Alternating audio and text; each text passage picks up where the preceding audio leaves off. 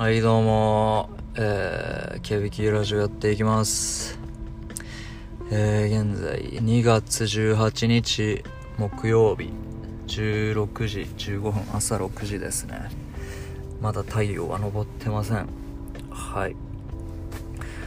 えー、っと、そうですね、今日まず、ムロさん、牛を忘れる100年のカボスでおなじみのムロさんにですねえっとケビキラジオ紹介していただいてありがとうございます。いつも楽しく聞かせてもらってます。はい。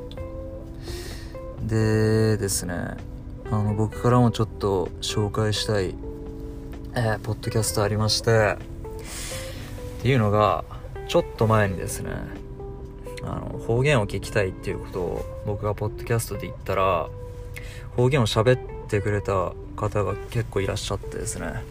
はい。その方たちをちょっと紹介したいなとまず思います最初に。はい。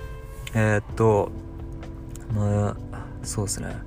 もしかしたらちょっと僕が忘れてる方とかいるかもしれないんですけどえー、っとシュウさん。シュウの話すラジオですね。はい。でユージーさん修行ラジオ。でタマさん玉小屋の日本馬の下駄。で、えー、丸さんまんまる産業。でひとしおさん重箱の隅。はいこの方たちがですね喋って方言をねいろんな皆さんの大国言葉を喋っていただいてありがとうございます。いやみんなすごいねいいんすよ。うん。あえてねどの人が何弁を喋ったとか説明しないでおくんで皆さんいやほんまにね皆さんいいんすよ。それぞれ良さがあって。うん。なんでよかったらね聞いてみてください。もう損はさせないんで。はい。でまあその方言は置いといてあの皆さん普通に面白いんですよ。面白いあの発信をされてるんであの本当にただただおすすめです。はい。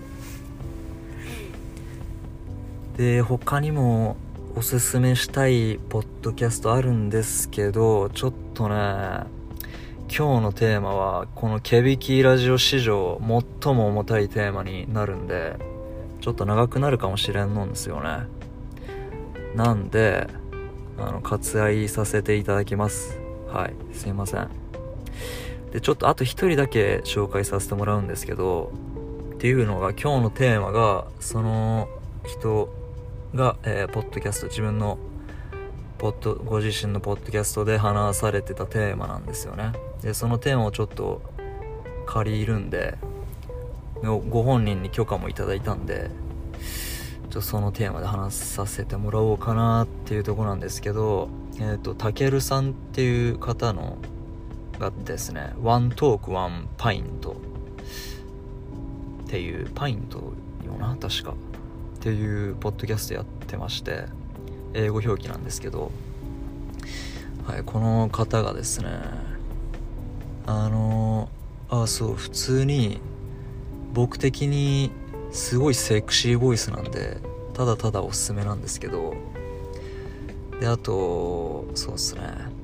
お酒が好きな方とかね。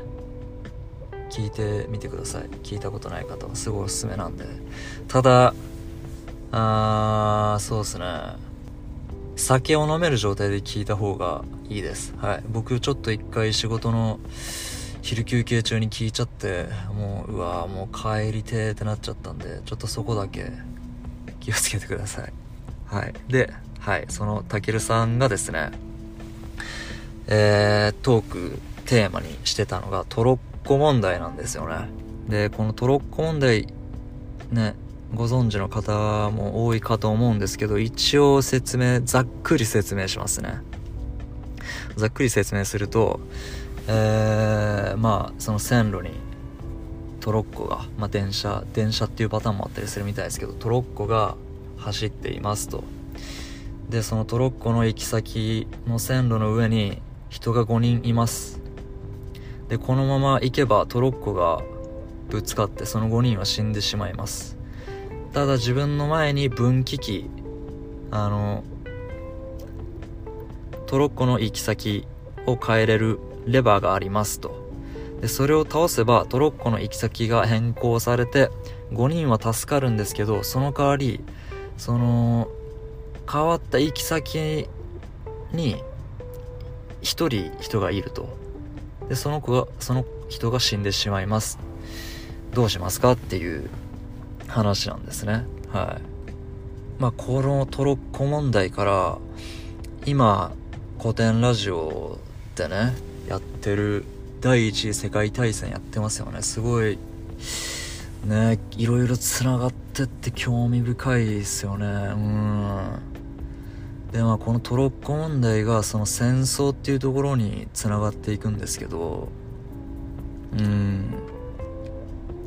っていうのが僕がまあ広島の人間で広島はあの原爆が落とされたっていうこともあってですね。夏休みなんですけど8月6日ですね。あの原爆が投下された日なんですけど8月6日っていうのが。でこれ長崎は8月9日なんですよね。で長崎はわからないんですけど広島はこの8月6日が登校日。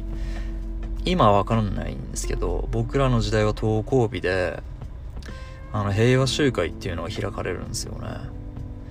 で8月6日に投稿してえー、でその原爆が投下された時間8時15分なんですけど8時15分にサイレンが鳴って黙祷を捧げるっていう、はい、のをやってでそっから平和学習っていう時間が設けられてるんですけどまあそういうこともあってですね。やっぱりあの平和とか戦争っていうものに対する、まあ、みみんなそうだとは思うんですけどやっぱり特別なね、うん、思いがあるんですよ。はい。であのなんでトロッコ問題からそこに行くんかっていうとこになると思うんですけどまあこれちょっとねほんま人の命とか関わってくるんで重いことなんで心して聞いてほしいんですけどっていうのがまあさっき言った、えー、レバーを倒すと5人は助かるけど1人が犠牲になる。っていう。でこれが A パターンだとします。で B, タ B パターンはレバーを倒すんじゃなくて直接その1人の人を自分の手で押したら5人は助かるよ。けど1人犠牲になるよっていうパターンになるとあの押すっていう人がレバーを倒すっていう人に比べて減るらしいんですよね。うん。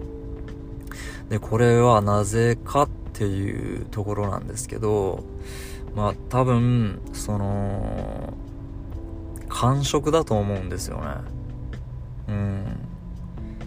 レバーを倒すよりやっぱり直接自分の手でね押すわけですから人を。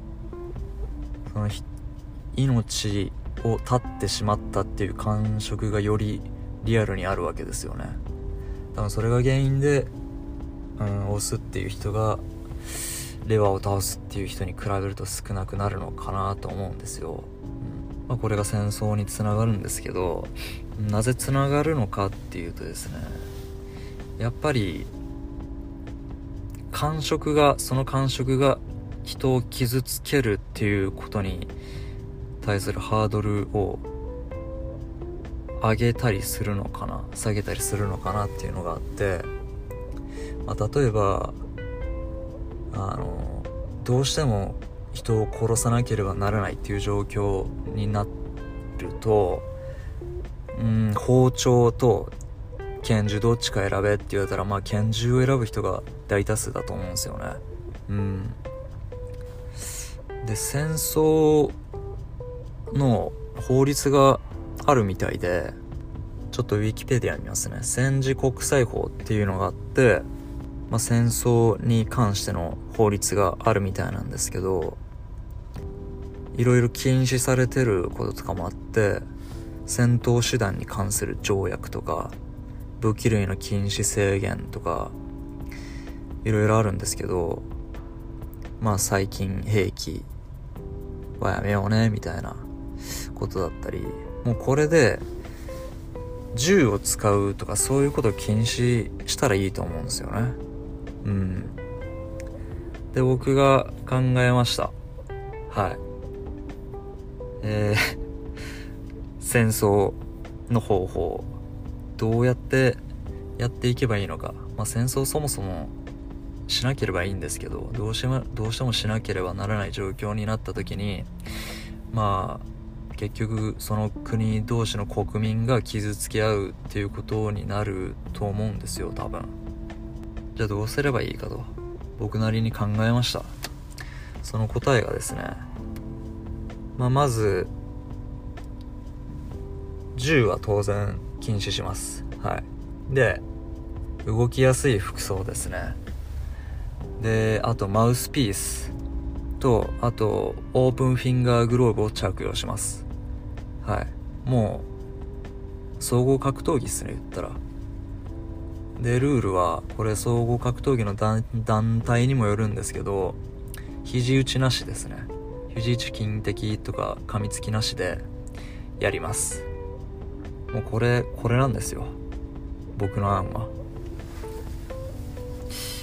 で、えー、まあそうですね。ちょっとリアルに考えると、まあ、例えばタイ例えばですよ。例えばタイとやったとしたらムエタイですよね。うん。めちゃめちゃ強そうっすよねこれ。あのムチのようにしなる足でね。横腹なんか蹴られたら一瞬であばら折れちゃいそうっすよね。うん。っていう感じでちょっといろいろシミュレーションしてみたんですよ。まあ例えば中国は中国まず人口がやばいっすよね。でそのとりあえず人海戦術が半端ない上にみんな少林拳とか英春拳だとかねカンフーをね使われたらちょっとヤバそうっすよね。かなり強そうっすね中国。うん。でそうっすね。まあスペインとやったとしたらうわーっつって攻め込んでいったらみんな昼寝してていやいやちょっとシエスタなんよ。シエスタなんでちょっとあの出直してくれる？みたいな。やばいうんっていうこともねいやこれ真面目に言ったんすよそうまあシエスタなんでねしょうがないんですよシエスタなんであのシエスタ最近なんかなくなるかもしれんみたいな話聞いたんですけどどうなんですかねいや、まあ CS だったらもう出直すしかないです。次の日に。はい。で、まあ、そうですね。例えば、ロシアとやったとしますよね。で、うわーっつって、もうみんなバチバチに殴り合って、で、やたら強いやつがおるなと。で、なんかすげえやつがおるらしいけど、見に行こうやっ、つって。見に行ったら、なんか確かに見たことあるような気がするな、あの強いやつってよく見てみたら、あのヒョードルだったりねうんそうあのヒョードルだったりするみたいなねことがあったりしてねこれはもうまたとないチャンスじゃつって飛び込んでいくやつもいれば逃げ出すやつもおったりでまあ飛び込んだやつはもうボッコボコにやられてでもやっぱり拳を交えた者同士友情が芽生えたりしてね。でそれが平和に近づくっていうこともあったりするんかなとか思うんすよね。はい。でまあヒョードルにやられたやつは、えー、国に帰り子を設けさらにその子供も子を設け孫ができおじいちゃんその目元の傷どうしたのって孫に聞かれておじいちゃんはこれあの戦争の時にヒョードルっちゅう人類最強と言われた男にやられた時にできた傷じゃ。つって遠い目をして語るわけですよ。うん。であいつ今まだ生きとるんかな？とか言って。なんならちょっといい思い出になっちゃったりしてね。はい。っていううんこともあり得るんかな？とか思って。っていうのが僕がはい。ない知恵を絞って導き出した戦争の方法です。はい。でここまで 15分ぐらいですかね。なかなか喋って。まあしょうもない。って思う方もいると思います。これをアウトプットと呼んでいいのか？っていうね。これ例えば古典ラジオパーソナリティの深井さん株式会社古典代表のかあの深井さんが聞いたら何て言うんですかね。もう何言ってんの君とか言われちゃいそうっすね。言われてみたいですけどね。はい。まあそんな感じでどんな感じかわからんけどこんな想像するアホなやつばっかになったらまあ多少は平和に近づくかもしれないですよね。うん。ただ代わりに経済が停滞すると。で、でも戦争が少なくなると。うん。で、経済が発展して戦争が多い方がいいのか。これ一体どっちが人間にとって幸せなんでしょうね。はい。っていうわけで、まあこれ一応僕的には真面目に考えたつもりではあるんですけど、正直今喋っとって、何言っとんじゃろう。この時間何なんじゃろうって思っとる自分がおったのも事実です。はい。でここまで、ね、聞いてくれた人は本当にありがとうございますなんですけど中にはもう時間を返せっていう人もいると思うんですよね。うんその意見もごもっともです。はい。今日今日のテーマは重くなりますって言っといてこういう感じの着地になっちゃったんでまあしょうがないっすね。このしょうもないのも表に出すっていうのも大事かなとか思います。はい。でしょうもなマジ時間の無駄だったわと思った人はこれね元をたどればたけるさんのポッドキャストが原因でもあるんですよ。もう半分はたけるさんの責任かなと思うんですよね。なんでそういう方はあの、ぜひアンカーっていうアプリをダウンロードして、インストールして、で、あの、検索窓のところに、ワントーク、ワンパイントって入れて、そしたらたけるさんのね、アカウント出てくるんで、そこ行って、で、音声メッセージを送るっていうところをしてもらったら、録音始まるんで、もうそれで、あの、たけるさんに対して思いの丈をぶつけてもらうっていうのも、まあ一つの案かなっていうのを提案させてもらいます。はい。まあ冗談もこの辺にしときます。冗談ですからね。やめてくださいねたけるさんにそういうの。はい。えー、今日はこんな感じかな。最後までお付き合いいただきありがとうございました。えー、よければねまた聞いてください。はい。